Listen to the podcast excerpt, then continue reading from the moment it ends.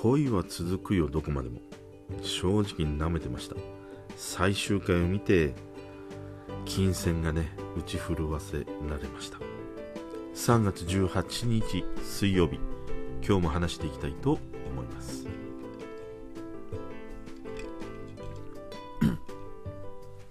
こんにちは。えーと恋は続くよどこまでも。昨日最終回でで録画していたものをねさっき昼食べながらね見たんですけれども。まあ いいドラマだな。面白いドラマだなっていうふうにね思いながら見てしまいました。あのね恋が続くよどこまでも俺最終回しか見てないんだよ。でまだね前話は見ていないんだけれどもなんかこれだけさやっぱりこう話題になっていて毎回毎回オンエアされるたびにさまあツイッターのトレンド急上昇とかね1位とかさそういうのになるのを、まあ、知っていたしなんでこんなに人気があるんだろうなっていうことをねずっとこう不思議に思いながらもさあの見ることはなかったんだよね。ただやっぱり最終回だっていうこともあるしあの見てみようと。思ってあの録画のねプレイボタンを押した途端だよ。まあ面白いっていう。ハマっちゃいました。特に最終回はさもう盛り上がりが早かったじゃん。もう前半で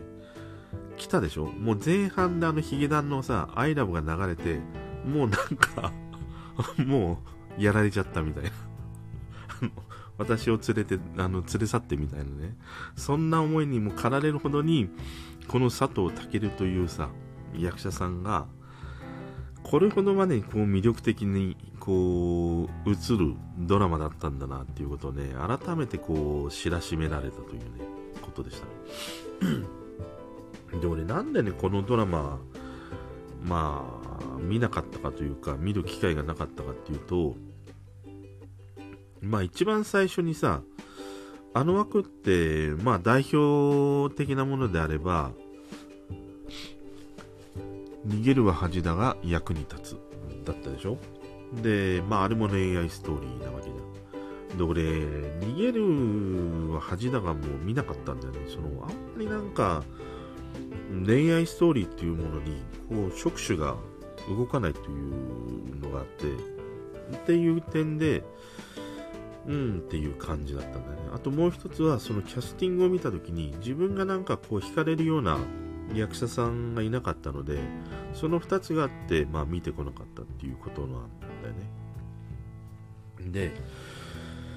最終回を見てみてさ、やっぱり、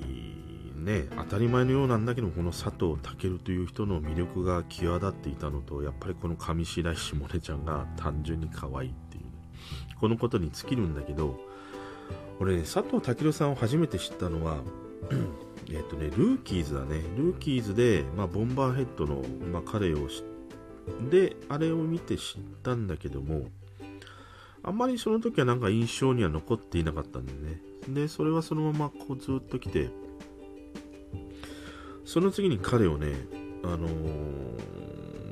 触れたっていうのはね、ルローニケンシン、映画のね、あれを、まあ、たまたまその、知り合いがさ、いや、これ面白いからさ、っていう話になって、じゃあ見に行こうっていうことで、実際映画館に行って見たんだけれども、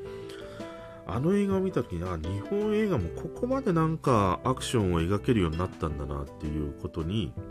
なんか驚きもあったし、あの謙信を演じた佐藤健という役者がさ、謙信ってね、普段の生活においては、ものすごくこう、柔和でさ、ちょっとこうぼーっとしていてね優しい男だったりするんだけども一旦なんかまあ縦のね部分に入ってきたりするともう残忍なまで冷酷なまでにさ表現してまあぶった切っていくみたいな。あの2つの表情を描けるっていうのがね演じられるこの佐藤健という役者はあこんな面を持っていたんだなっていうねあの俺にとっては発見であったんだよね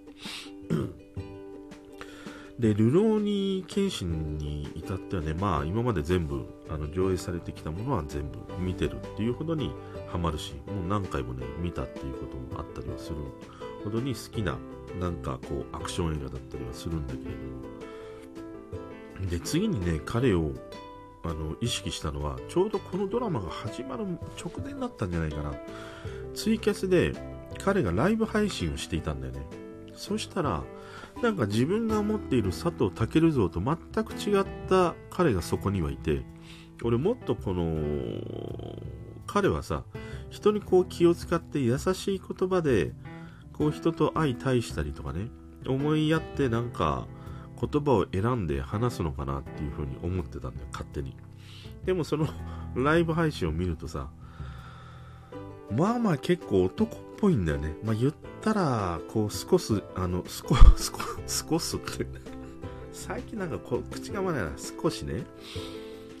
少しなんか男の雑さみたいなものがあって結構男っぽいんだなっていう印象でものすごいなんかギャップだったんだよ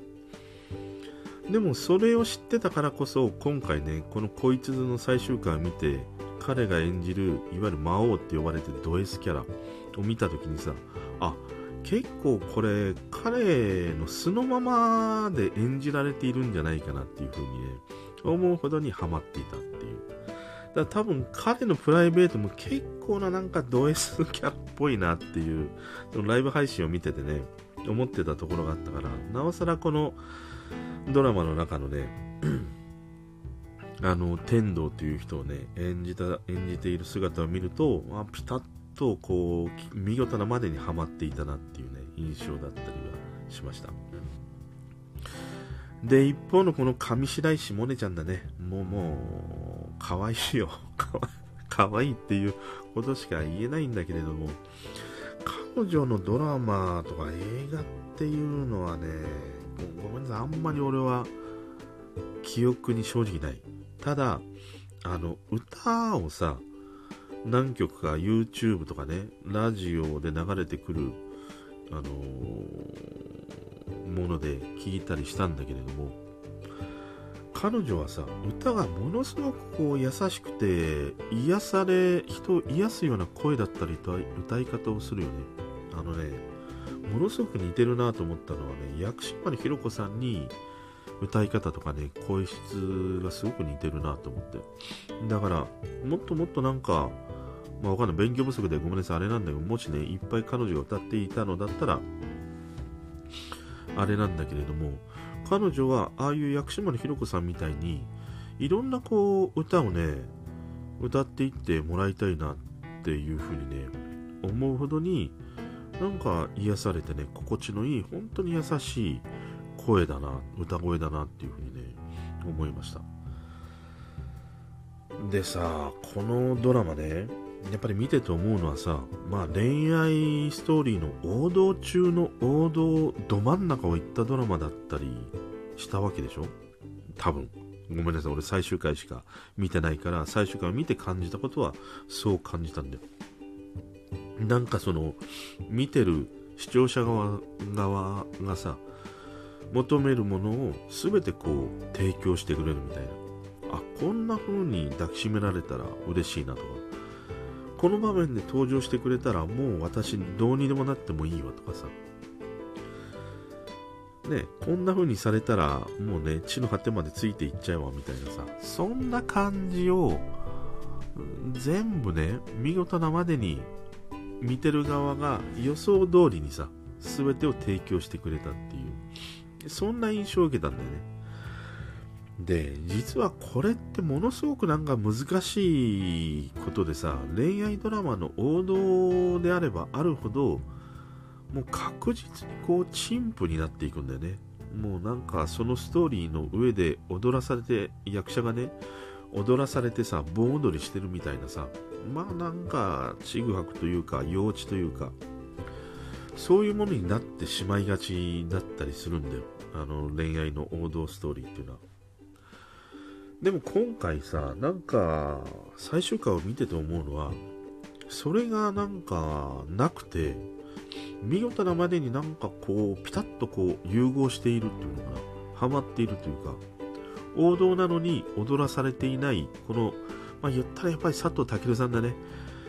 彼が牽引してきたもちろん実力もあるんだけどそれがものすごく大きいなっていう風にね感じたの。だからなんかね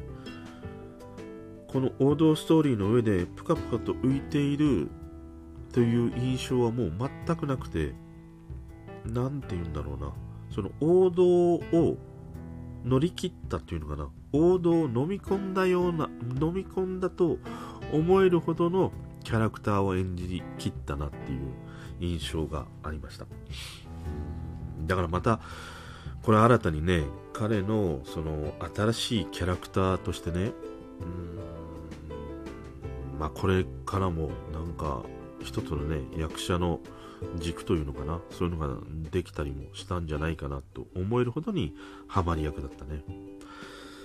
あとまあ最終回見て思うのはちょっとストーリーは違うんだけどもやっぱりリチャード・ギアのさ愛と青春と愛と青春の旅立ちあのなんかエンディングを彷彿させるし何よりもやっぱりヒゲダンのこの I love という曲と相まって